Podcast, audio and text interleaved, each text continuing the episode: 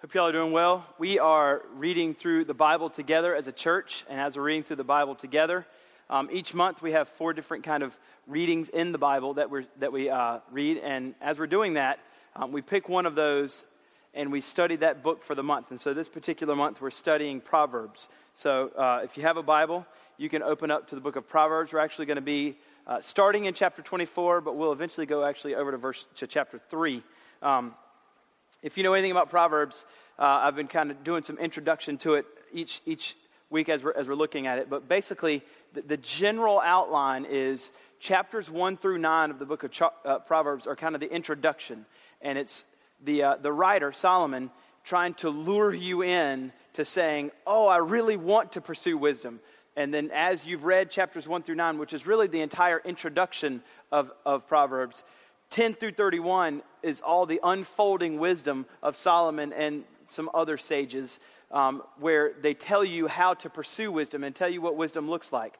So, in, uh, 20, chapter 10 through 31 is kind of the unfolding of that wisdom. So, what we're going to do today, um, our, our, reading for the week started in verse 24 and kind of went up into 26. And as I was reading, I saw in, in verse 24 this, this illustrious description of wisdom and just how beneficial wisdom can be in our life. And so, if you look with me, look at uh, Proverbs 24. You have a Bible, go and open up to Proverbs 24. If you don't have a Bible, just look underneath you. There's these blue and white ones. Just keep that. It's yours. You can have it. Um, if you already have one at home and you want it, then just take that one and give it away to somebody that you know needs a Bible. but in Proverbs 24, in our kind of our weekly reading as we looked at 24 through 26, the writer is describing just how amazing wisdom is. And he says in chapter 24, verse starting at verse 3, by wisdom a house is built, and by understanding it is established. By knowledge the rooms are filled with all precious and pleasant riches. A wise man is full of strength, and a man of knowledge enhances might. For by wise guidance you can wage your war. An abundance of counselors, a lot of people around you that are, are quite intelligent, there's victory. Wisdom is too high for a fool, and in the gate he does not open his mouth. And if you flip over to verse 14, you can see another. Know that wisdom is such, is such to your soul. If you find it, there will be a future, and your hope will not be cut off. And so he's writing to us saying, Wisdom is quite amazing. You need to make sure that you're pursuing it because it, it gives you such amazing things like a future, etc. And so, what I thought I would do as we looked at that, I thought it would be good for us then, as we looked at today's sermon, to, to have, if you will, like a, uh, a sermon designed to pull you in, to let you see what are the benefits of pursuing wisdom, and hopefully get you to sign on on the dotted line to say, Yes, I want to pursue wisdom. So, in order to do that, we're going to actually go over to Proverbs 3, because as I said, Proverbs 1 through 9 is kind of the introduction. And in Proverbs chapter 3 uh, is some of the best words that Solomon uses, where he he allures you and brings you in and tries to convince you that you need to live a life that is going to pursue wisdom as much as you can. My voice is kind of giving out. I had to preach this weekend. It's not that I was yelling at the Gamecocks for their awful play yesterday. I didn't even watch the game. I was preaching and people were getting saved as the Gamecocks were getting destroyed last night. So I did not watch the game and I had something better going on. So I'm still mad about it, but I don't care. Um, so anyway, uh, chapter 3 that didn't make sense but we're, we're going to be we're going to be in proverbs chapter 3 today. And as we're looking at proverbs chapter 3 the whole the whole goal as we're looking at 3 is that you would be brought in and you would be um, convinced that you need to pursue wisdom and pursue the benefits of wisdom. So uh, let me pray and then we'll start at chapter 3 we're going to start at verse 13 um, but let's pray together. Lord thank you for your word. We thank you that your word never returns void we, we know that um, as we look at the Proverbs, they're quite different than most other uh, books. We know that it's not story like it is in the Gospels or even Acts of, of Christ and, and, and even the church.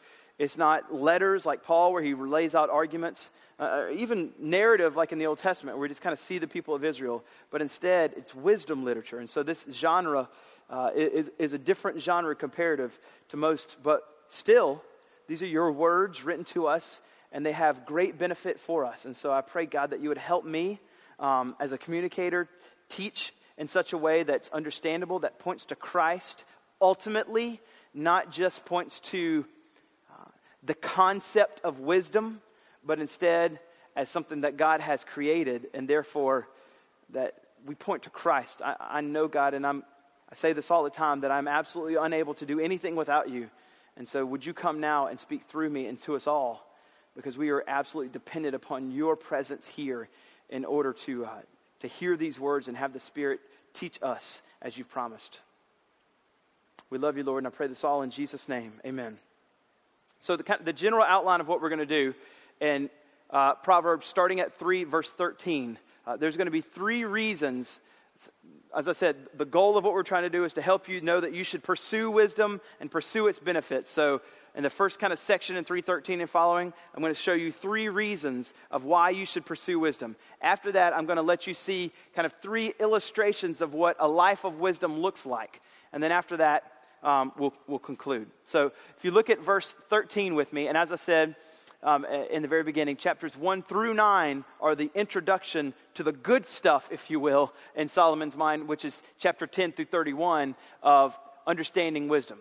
So in, in chapter 13, he's, he's talking about you can if you have the esv it says a little subtitle there which is not divinely inspired. Blessed is the one who finds wisdom. That's not actually not part of the original but you know they're just wanting us to help us understand kind of what's going on. But in verse 13 it says this blessed is the one who finds wisdom we're looking at three reasons of why we should pursue wisdom here we go blessed is the one who finds wisdom and the one who gets understanding for the gain from her. So we've switched to this, this pronoun, her. And so what they're doing is they're personifying wisdom. They're saying wisdom is a she. And so Solomon is going to start speaking of wisdom like she's a woman. And, and he says, For the gain from her for wisdom is better than gain from silver, and her profit better than gold. She, wisdom, is more precious than jewels, and nothing you desire can compare with her. Long life is in her right hand, and her left hand are riches and honor. Her ways are ways of pleasantness, pleasantness, and all her paths are peace paths are peace. She is a tree of life to those who lay hold of her. Those who hold her fast are called blessed. So, the first reason that we can see in this particular text that we should pursue after wisdom is that wisdom will always enrich your life.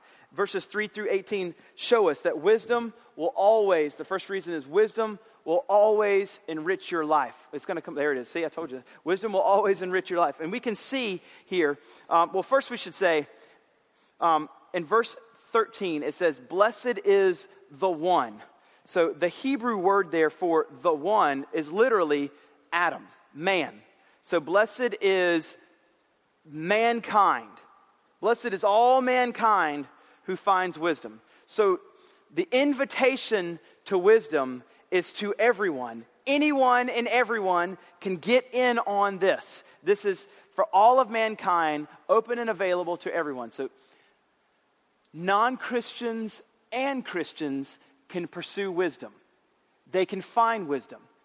This is, this is what's known as common grace. So, there's, there's, there's kind of theologically two, two means of grace that God uses salvific grace, in other words, grace that saves. This is Jesus dying on the cross for us. This is grace unmerited. We didn't deserve it. We were wretched sinners. We were deserved to go to hell because of our chosen sin, and we would had not Christ died, but he came, he gave his life on the cross, and all he lived the perfect life we couldn't live, and all of that righteousness and that perfect life, if we trust in him and repent of our sin and ask for forgiveness, all of that righteousness can there be imputed into us, and we can be forgiven of all our sin and live with him forever, and all of the punishment and all the sin that we deserved was put on him at the cross. The great exchange happens, and this is salvific grace. This is grace that is only made to save. But there's another kind of grace that God uses common grace. Salvific grace goes to Christians and anybody that would become a Christian. But non Christians and Christians alike get to partake in sal- this common grace, like air and food and marriage and steak and these kinds of things that are just common grace to everybody. We all get to partake on. And here's the other one and wisdom. There's, a, there's an open invitation to all Adam, all mankind, that you can come in and get on this, get in on this wisdom. And what are some of the things that it does? What are some of the enriching ways of your life? You can see in verse 13 and in verse 18, blessed is the one who finds wisdom. And the end of 18, those who hold fast to her wisdom, hold fast to her are called blessed. So if you have um, a pursuit of wisdom and you find her, your life will be blessed. You also see in verse 16, long life is in her right hand, so you'll have long life. It also says that you'll have pleasantness in verse 17. It also says, also says in verse 17 that you'll have paths of peace. So, in a general perspective, your life will have peace in it. It also says in verse 18 um, that there is a, she, she is a tree of life, so life is given to you. Now, we need to pause and we need to make sure we understand what we're saying here. The Proverbs are written to everyone in a general sense. So, all the wisdom that's given to in 10, and 10 through 31, this is what a good spouse looks like, this is how you should talk, this is how you should be humble, all these kind of pieces of advice over and over. They're general principles of life. So, if you, mankind, would live these certain ways, make these certain decisions, then in a general sense, your life will generally go this way there's always going to be exceptions. So, those who pursue wisdom, we can all find people who don't seem to have a long life. We can all find people who, whose life is not pleasant, who seems to have uh, disruption instead of peace in their life. We, we know that.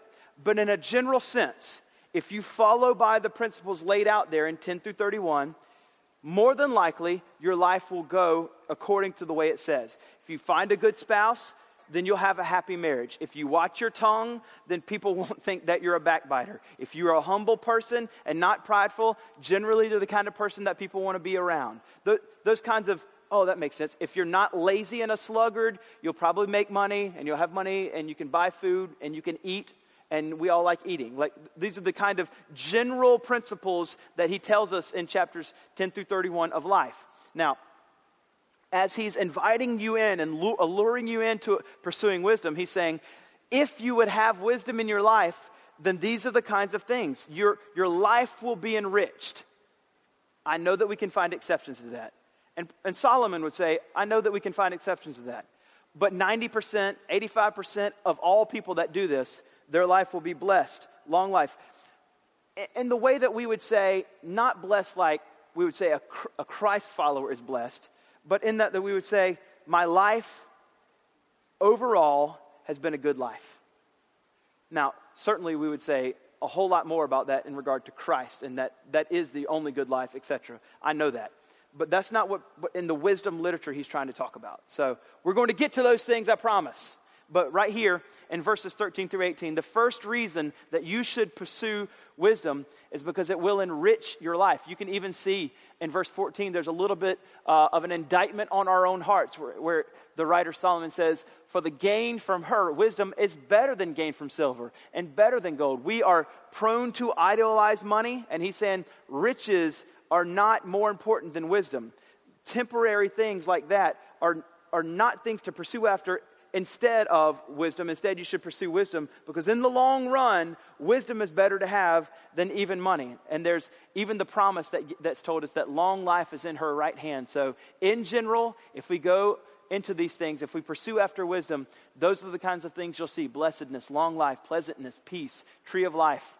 Um, as a matter of fact, in Proverbs chapter 4, at verses 5 through 7, he, he stresses the absolute importance of why you should pursue wisdom. In verse, starting in chapter 4, verse 5, he says, Get wisdom, get insight, do not forget, and do not turn away from the words of my mouth. Do not forsake her who is wisdom, and she will keep you. Love her, and she will guard you. The beginning of wisdom is this get wisdom, and whatever you get, get insight. NIV literally translates that. Though it cost you all you have, get insight. So we can see the, the stressing nature that Solomon is trying to push on you and saying, it might cost you all you have, but you need to pursue wisdom for your life. Now, I know that we're Christians and we, we would say, but what about Jesus? And I promise you we're getting to that.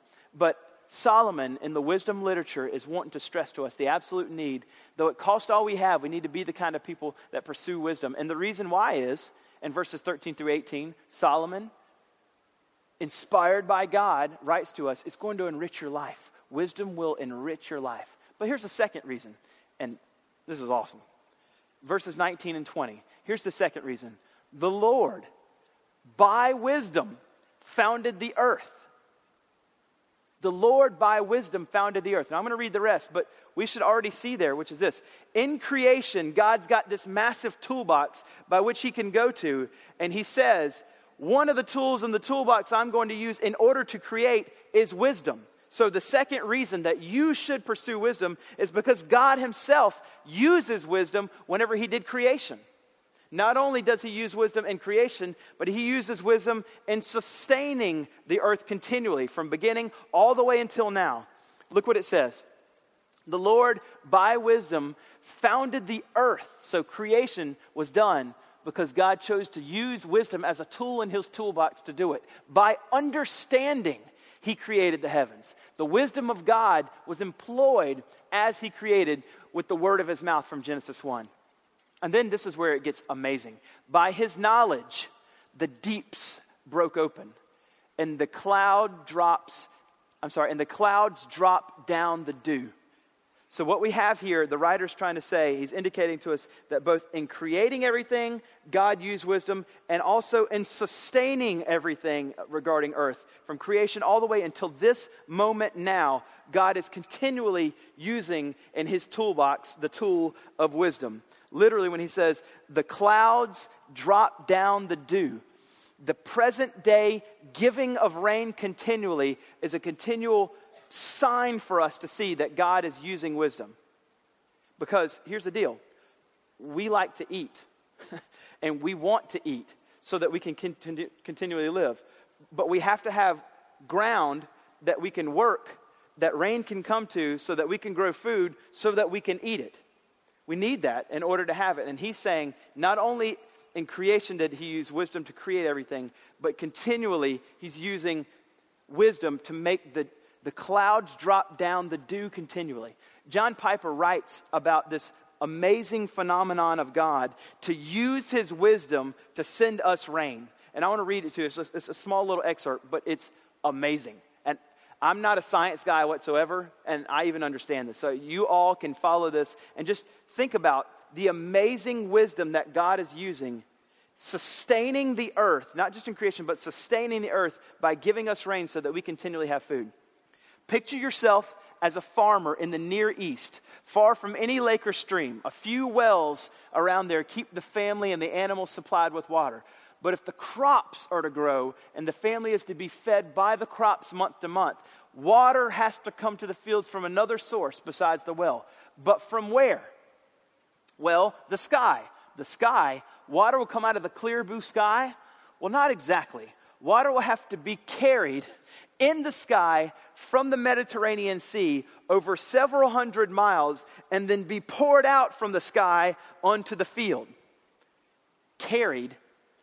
How much does it weigh? Well, if one inch of rain falls on one square mile of farmland during the night, that would be 27 million.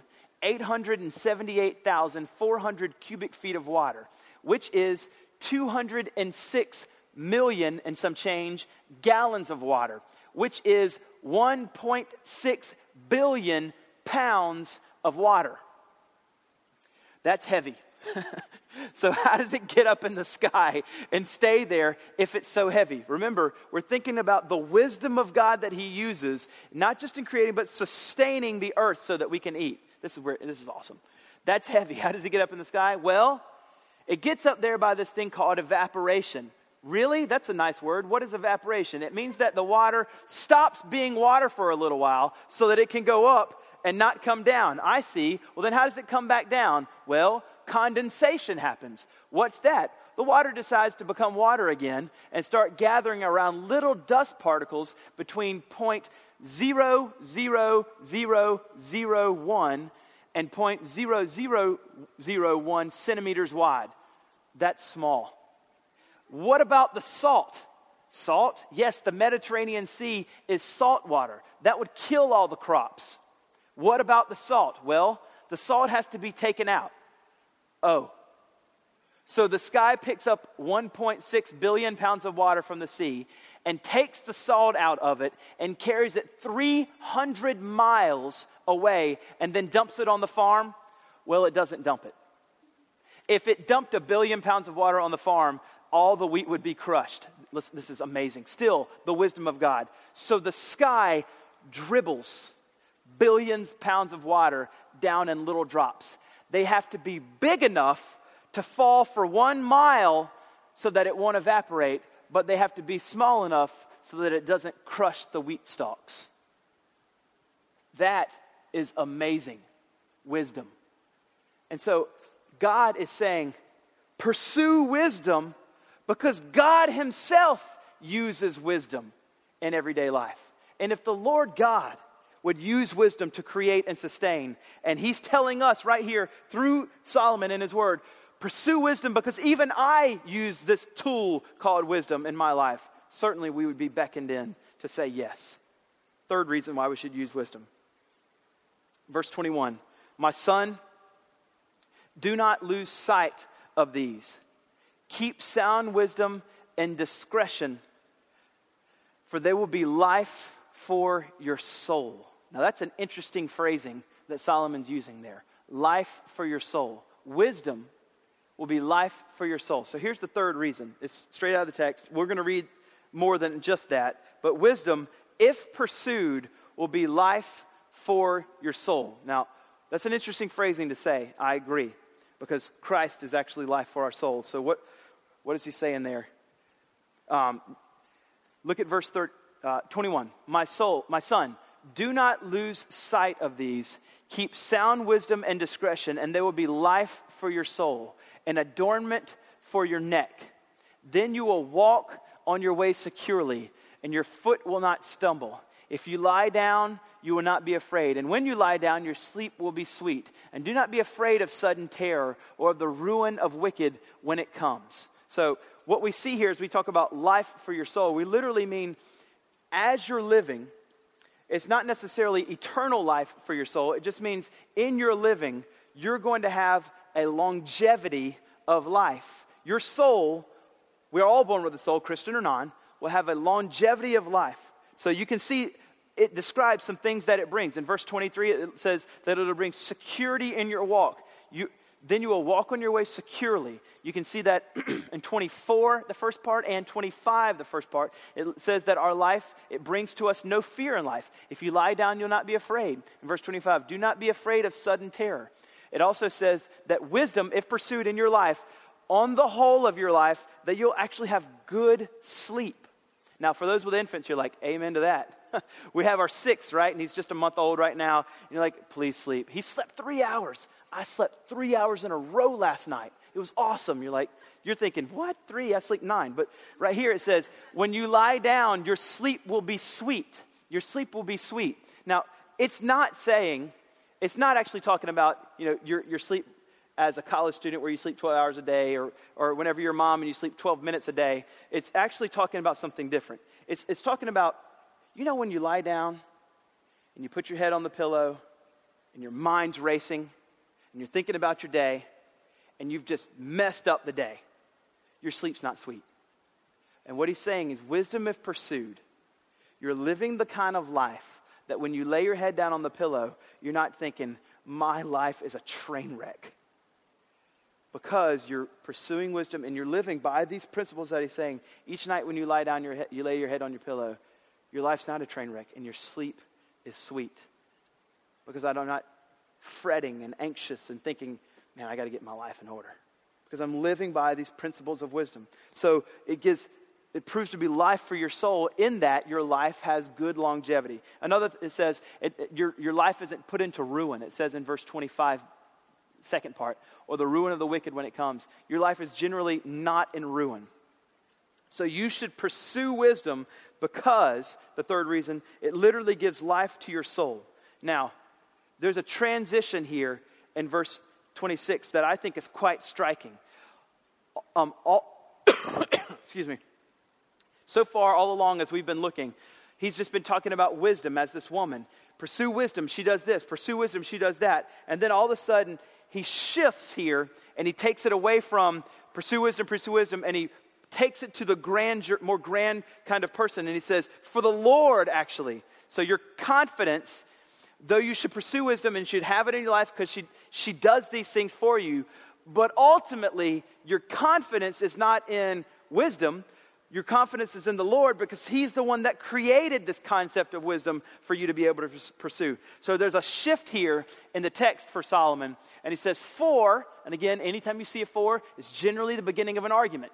Because all these things are true, and if you pursue them for the Christian, then for the Lord will be your confidence. Literally, that can be translated, For the Lord is with us and will keep your foot from being caught. So, as we're looking at this, I know that I've said that all, even non Christians, can get on this, and generally it works for them. But for those that are believers, when they're walking in this, for us, since the Lord is the one that creates all this, the Lord Yahweh, when it's on all caps, that's Yahweh, that's, that's God Yahweh, is saying that the Lord is our confidence, the Lord is with us. This is a striking shift in the text for the reader because this is the Christian book not just the wisdom book that you find on someone's toilet, right? This is the Christian book. So it's always going to ultimately point, ultimately past wisdom itself to, to Jesus himself. And it's telling us to say, Solomon wants you to not just pursue wisdom as a concept, but instead the Lord, who is your confidence and by your side. Ray Ortlund says it this way We're not trusting wisdom in and of itself as an impersonal cosmic force. We're trusting the living Christ to stay moment by moment because he has promised that I will be at your side. I will be your confidence. I will be with you. Therefore, ultimately, as Christians, we remember that Jesus is our Savior, not the concept of wisdom, and we depend on Him. So, hopefully, as we've seen this, these three different reasons of why you should pursue wisdom, hopefully, I've convinced you okay, I want to pursue wisdom. I've seen that it enriches my life. God Himself uses wisdom, and it, and it also, for me, will improve or give life to my soul. So, yes, I want to pursue, pursue wisdom. What I want to do here is let you have kind of a uh, peel back the, the, the layer, if you will, and let you see this is what a picture of wisdom lived out in one's life. And we're just going to go with the text here. Solomon gives in this particular text three kinds of examples of what wisdom looks like in one's life. Now, if we look at the previous two sermons, you can pull out some more. We talked about in the first sermon that wisdom looks like smart speech. You guard your tongue.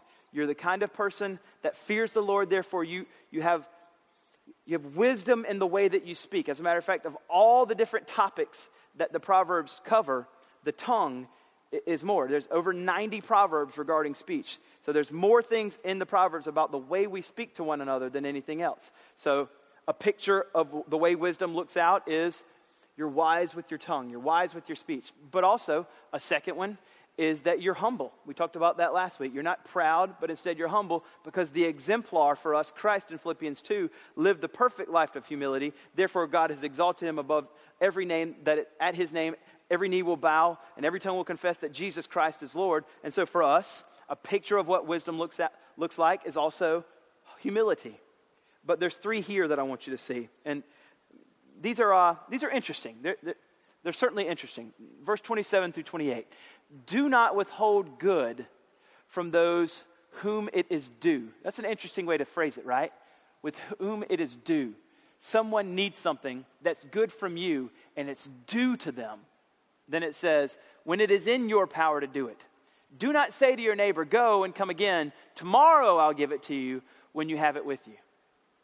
So, in this moment of need of your neighbor, when they have something and they have a need, wisdom, a character, a picture of wisdom lived out means this. Here's the first one you will give to your needy neighbor.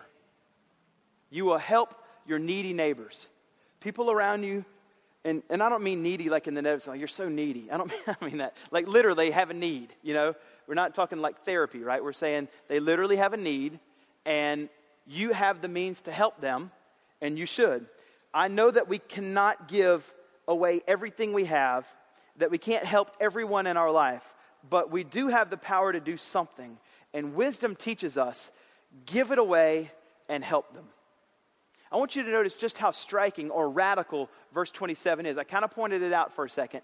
I want you to notice how striking or how radical God is saying that withholding help from people is. Look what he says. Verse 27 Do not withhold good from those to whom it is due. You'll notice that word due has a little to beside it if you're in the ESV, which means look at your footnote because this could be translated a second way. And if you look at your footnote, it says, Do not withhold good from its owner. It's a second way. That means I have the means by which that could help you. It's in my possession. And if you ask someone, people would say, It's yours, Fudd. But the way the Bible's describing is if I have the means to help you and, it, in, and it's in my possession, the Bible's already calling it that you're the owner. You're the owner of the things that I have that can help you, even though I have it. And if we were to go to a court of law, they would say, Fudd, it's yours. That's the striking, radical nature by which God's trying to help you see. Wisdom lived out practically says when neighbors have needs, you don't withhold it, but you give it to them because they're the owner of the thing that you have, but, and you should give it to them. I would just say this withholding it from them brushes up to Exodus 20:15, thou shalt not steal. It certainly, the way this text is written, brushes up to if you withhold it, you're literally stealing it from them. Because it's saying that they're the owner in this text. Ray Ortlund says it this way withheld love is a life depleting sin. Uh, we could talk about it though. I, I would, instead of pointing to sin and say, don't withhold or you're a sinner, I think maybe this is the best way to do it. Look at Christ, who withheld no good thing from us. He is who we, we model, He is who we live, He is our Savior. Christ withheld no good thing from us. So much so, He was willing to go to the cross. So, therefore, wisdom lived out when there are people in need. We are Christ like and we withhold no good thing from them. We cannot do everything, but there are lots of good things that we can do. And I'm not saying like give them your leftovers that you wanted to give to Goodwill anyway that you didn't want. Don't give them the Vienna sausages out of the pantry that you weren't going to eat anyway, right? when people come to your, to your pantry, you're like look for all the stuff you don't want, and you, doing a canned food drive. Oh, we're never going to eat these things. Like, in other words, if there's people that you know that have something, don't tell them, come tomorrow and I'll give it to you when you have it right now. Withhold no good thing from your neighbor. That's the first picture of wisdom lived out. The second picture of wisdom lived out, and it was hard to figure out how to say this. It's in 29 and 30. And I'm not sure that, hopefully, anybody here is planning evil against your neighbors. But in 29 and 30 says, Do not plan evil against your neighbors. Uh, those people that dwell trustingly beside you. Do not contend with a man for no reason when he has done no harm to you. I'm not sure that anybody here is necessarily doing that. So I'm trying to figure out how do I, how do I phrase this? And I, I just, maybe this is the way wisdom lived out, and a picture of wisdom lived out uh, the way that you're living out beside them is this is number two you i don't know how to phrase it any other way you won't be a shady schemer shady is just kind of a, uh, a, you seem dishonest to me i don't know but you just seem kind of dishonest you're a little shady you know and so um, you're not planning evil against your neighbor maybe maybe this is maybe the best way to say it is this um, I, I have seen this in, in my own life not me, my neighbors across the street. I've seen them get into a tiff. Literally, I was walking out of, of my house one day going to a wedding, and they're both standing in their prospective yards screaming at each other at the top of their lungs. And I thought, you know, they're just like, hey, what's going on? It's, and I listened a little bit longer, and they're like, really like lighting each other up, you know, with words that my kids aren't allowed to hear, kind of stuff. And so, like, just get in the car, just get out of here, just back away, just get out of here. Like, and I'm like, my neighborhoods are yelling, just another day in my neighborhood. So anyway, like, um, texting Christy. So anyway, like, it's, it's crazy, right? Um, then one of them's plotting against the other one. When one of them's husband's out of town, they're, they're doing these shady schemes. Within a month, for sale signs in the yard. They're gone. So I don't know if that's you. Hopefully, and I'm thinking, I don't think anybody at Remedy does this kind of thing. So l- let me make it maybe a little more practical. Don't be, maybe shady isn't the right word, but let's just say it this way. Um, don't be the, be, we'll say it positively, be the kind of person that you live, that when you, people live by you or live with you, spouses, or roommate with you, or the suite mates with you, or even in your cubicles at work or whatever your workstation looks like that work by you, you're the kind of person that isn't plotting against them to advance ahead of them or make them look silly or make them look you know, ridiculous with the other people around. But instead, you're the kind of person that lifts them up. You're the kind of person that they just don't think, you know, I just don't know about that person. I always feel like I get this uneasy edge about them. But instead, it's wisdom teaches me the way that I live around someone. A picture of wisdom lived out is when people are around me, I'm doing my best not to go behind their backs and get their job or get their stuff or get their whatever, but they're getting, they're getting encouraged and lifted up around me. Here's the last one um, in 31 and 32. And again, I don't know that this is y'all, but uh, I don't think it is. Do not envy a man of violence. I don't know of any of you that are violent. Do not choose any of his ways, for the devious person is an abomination to the Lord. So, the third thing I could say, uh, the third picture of living out wisdom is um, you know, you know that being violent or devious is not in- enviable. As we were looking over in chapter 24 um, of this week's reading, the, the first two verses in chapter 24 says, Do not be envious of evil men, nor desire to be with them, for their hearts devise violence, and their lips talk of trouble. So, people that devise violence, the Bible actually says they're evil. And so we wouldn't be envious of a violent man because the Bible actually says that they're, they're evil. We would never be envious of evil people. So, wisdom lived out um, is that we don't spend our time devising or being around these types of people.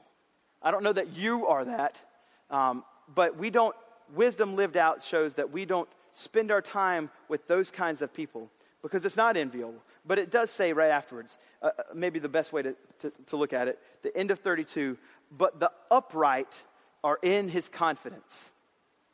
Again, that in his confidence is the same phrasing as we saw in verse 26. The Lord will be your confidence, which can be translated, the Lord is with us. The Lord is by my side.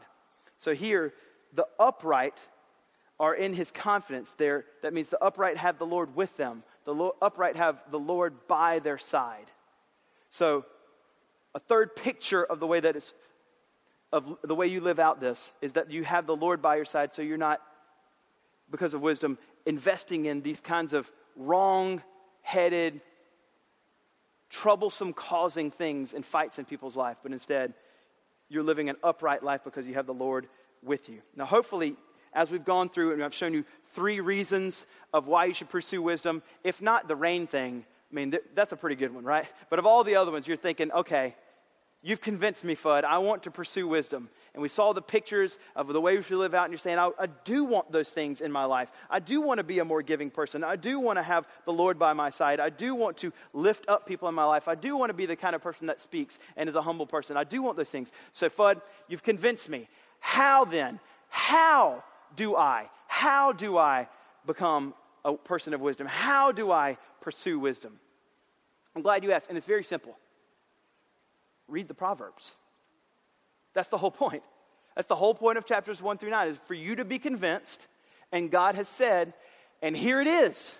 Read chapters 10 through 31 and even verse chapters 1 through 9, but read chapters 10 through 31 all the time. All the time.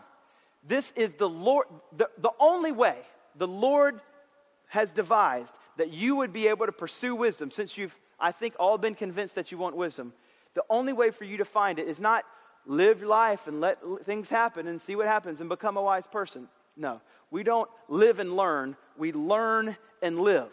That's what the proverb beckons you to do. Come to the text, read Proverbs 10 through 31 over and over and over and over and over and over and over. And that's how you gain wisdom. And then you'll have a life that's pursuing wisdom and a life filled with wisdom and a life that has pictures of wisdom. All right, so here we are.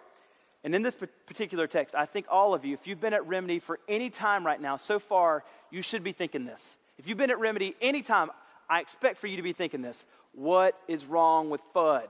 That's what I want you to be thinking right now. What is wrong with Fudd? What is up with this moralistic self help sermon that he just preached to me about the concept of wisdom? What is wrong with him? And you should be saying, Where's the gospel, Fudd? And I'm saying, Thank you. That's exactly right. This is what you should be thinking. Well, I'm glad you asked because here's the deal. Chapter 3, which we've been studying, has all kinds of gospeliciousness in it. And you're going to see it in verses 1 through 6. So that means all the stuff that we just saw in 3 and following about wisdom, pursuing wisdom, and the pictures of wisdom all found their foundation are all predicated on what we read in verses 1 through 6, which is the gospel. And then all these things are true because of the, everything finds its foundation in the gospel. So, what I want you to do, and thank you, thank you, you for wanting gospel. I want you to see the gospel in Proverbs chapter 3. Of all places, Proverbs. Look at this. My son, now verses 1 and 2 is still just inviting you in that hearing these Proverbs adds years to your life. My son, do not forget my teaching, but let your heart. So we're already talking about heart now. We're not talking about outward obedience. We're, we're getting down to the heart. Let your heart keep my commandments for length of days and years of life, and peace that will be added to you. So there's the intro, and then here we get to it. Here comes the gospel, even in the Proverbs chapter 3. Let not steadfast love. This steadfast love in Hebrew is hesed. This is the uh, only godlike love, unstoppable, never ending, filled with mercy and grace, Christ like love for you. This is this is Hesed love. This isn't romantic love you feel for somebody else, but this is Hesed love, the steadfast, never ending, never stopping, always coming, God-like love for you and faithfulness. Never let that love and faithfulness forsake you. Bind them around your neck, Deuteronomy 6, and then notice what it says here. We're going to get into this last little phrase, is where we're really going to start hearing gospel. Write them on the tablet, steadfast love and faithfulness Write them on the tablet of your heart. We're told to have steadfast love written on the tablet of our heart. Now, that little phrasing, if you've spent any time in the Old Testament, I, I don't know if any of your Old Testament scholars, not a big deal if you are, I'm going to show you in just a second. But in the Old Testament, we have the Old Covenant. In Genesis 12, when God made the covenant with Abraham, and even in Exodus chapter 19, God makes a covenant with his people. I mean, we, we when we're studying through this at one particular point in Exodus chapter 19, he looks at him and says, If you, this is the, this is the Old Testament, this is the Old Testament people, Israelites. So this is not the new covenant, this is the old covenant. And he looks at him and he says, If you'll just obey my voice and keep my covenant, people of Israel, people that come from Abraham, you will be my treasured possession among all the peoples of the earth, for the whole earth is mine. That's what he tells them just let me, let me be your king and be my people. But what do they do? They don't want it. They don't want him to be their king, their Yahweh, their Lord, their God. They say, We don't want this. Sometimes they do. He'll send a prophet. Sometimes they repent. But ultimately, as you go through the Old Testament, the people of Israel sin against the Lord, rebel against the Lord, push away against this amazing promise of God. Like, I will just if you just be my people, I will be your God. You'll be my treasured possession. And they say, ultimately, no. And you and I would do the exact same thing. And so in the Old Testament, God knew that they weren't going to keep that old covenant. And so, even in the Old Testament, he had to start telling them about the new covenant. So, he could have in that moment say, Just be my people. And they could have said, We don't want to be your people. He could have said, that was your chance. And that's it. But instead, in the Old Testament, he says, even though you're so hard hearted and you won't keep that covenant, I'm going to change it then. I'm even going to make a new covenant. You, you don't want the old covenant to just let me be your God and keep my laws. So I'm going to do something even more radical. I'm not going to have laws written on stones for you to keep. Instead, I'm going to take that law and I'm going to put it in your heart and now you're going to be able to keep this new covenant. You rebelled against me. God could have said, You rebelled against the covenant, it's all over. But instead, out of sheer mercy and grace, He creates an entirely new covenant. He did not have to do it.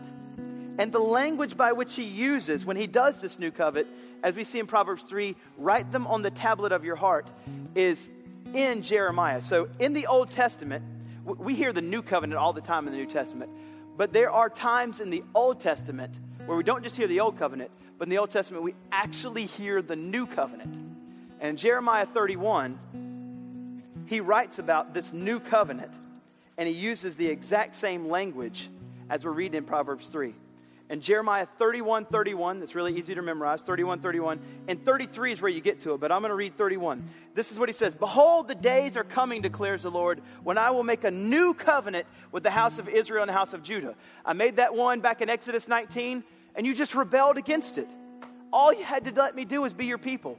You would have been my treasured possession, but you didn't want to. And it says, Not like the covenant I made with their fathers on the day when I took them out of the hand to bring them out of the hand of Egypt, and they broke that covenant. Though I was their husband, they broke that covenant. They were my wife, and they cheated on me and went out against me. And I could have let it go, but I'm still going to come. I'm still going to make a new covenant. And here's the new covenant. But this is the covenant that I'll make with the house of Israel. And because we're Gentiles and grafted into that tree, we're part of this new house of Israel covenant. And this he says, This is the new covenant that I'll make with the house of Israel. After those days, declares the Lord, oh, this is beautiful. I will put my law within them. Think about that for a second. Here are the external laws, because right after that covenant 19 is Exodus 20, the giving of all the law. Here it is keep the covenant, you'll be my people, I'll be your God, I'll be your treasured possession. They can't keep it. They can't keep it. And he's going to say this You can't keep the law that I wrote on stone. So instead, I'm going to do something supernatural. I'm going to take that law and literally put it in your heart and give you the ability by the power of my spirit with that, and now you can keep it. That's, that's an amazing word of what he's saying. I will put my law within them, and I will write it on their hearts, and I will be their God, and they shall be my people. And no longer shall each other, each one teach his neighbor, and each to his brother say, Know the Lord, for they shall all know me, from the least to the greatest, declares the Lord. And here it is, here's the gospel. Here it is. For I will forgive their iniquity, and I will remember their sin no more. That's amazing. All of us who are engrafted into Israel, the Lord is saying, I will remember your sin no more. And based on that, being set free from sin, now you are set free to live for Christ. I will remember your sin no more. So if we pull back over here to Proverbs 3, there's more gospel language. So we see this. I'll write it on the tablet of their heart. The steadfast love and faithfulness is going to be written on the tablet of our heart. And all that encompasses is that is that confession of Christ, the new covenant, believing in Christ, asking forgiveness of your sin means set free from sin remembering sin no more. And now we have the power of God, the Spirit put in us, and we have, because of that, the ability to actually live out what He's asking. I'll, I'll read you 2 Corinthians. Paul says it this way that idea of having it written on our hearts. This is how Paul says it. And you show that you are a letter from Christ delivered by us, written not with ink, but with the Spirit of the living God not on tablets of stone, but on the tablets of human hearts. The old covenant written with ink on stone, the new covenant written with the Spirit on the human heart. You have the ability now in Christ to live the way that you've been declared. You've been declared to have no sin. You've been declared, I will remember, I will remember your sin no more, and I will wash away all your iniquity. In Philippians 3:16 says, "Only let us hold true, true to what we've attained." Now, in Christ, we have the ability to live up to that because the Spirit has been written on the tablet of our hearts. That's unbelievable. That's such good news. And then how, how does Proverbs 3 describe it? So or therefore, when steadfast love has been written on the tablet of my heart, and I have the ability by the power of the Spirit to live this, so you will find favor. That, that word favor is also grace. You'll find grace, grace after grace after grace, and good success or intelligence or repute, if you will, but intelligence, good success in the sight of God. In God's sight, whenever we have the steadfast love written on our heart, now we have favor and grace in God's sight. This is all gospel in Proverbs 3. And how is this ascertained? How is this grasped? How does this happen? Verse 5 trust. Same word for faith. Trust in the Lord with all your heart. Lean not on your own understanding. You, you won't make this happen. Lean not on your understanding.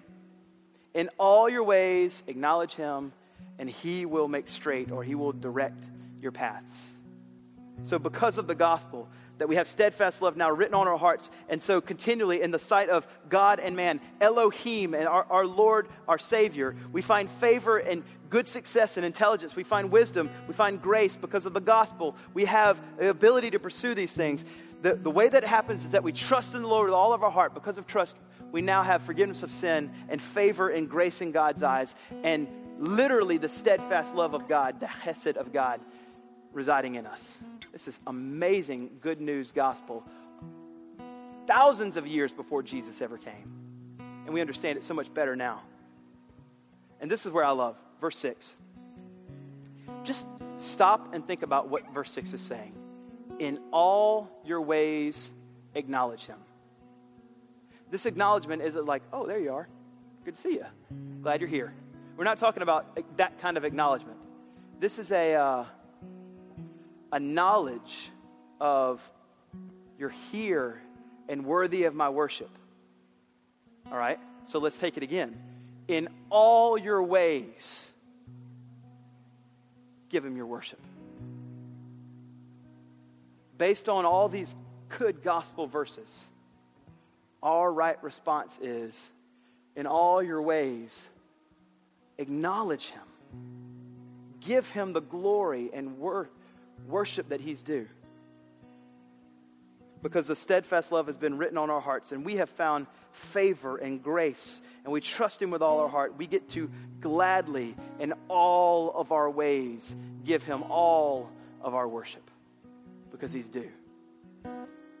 And this next moment is the perfect time to do it we're going to stand and worship and sing to him. And then we're going to go for this week and live as great gospel carriers and in all our ways acknowledge him before men, acknowledge him before our spouse, acknowledge him before our brothers, acknowledge him before our sisters, acknowledge him before our roommates. Tell of us what he's done. So we have time here to respond. I'm just inviting you in. In all your ways, including this moment, acknowledge, give him the glory. Let's pray.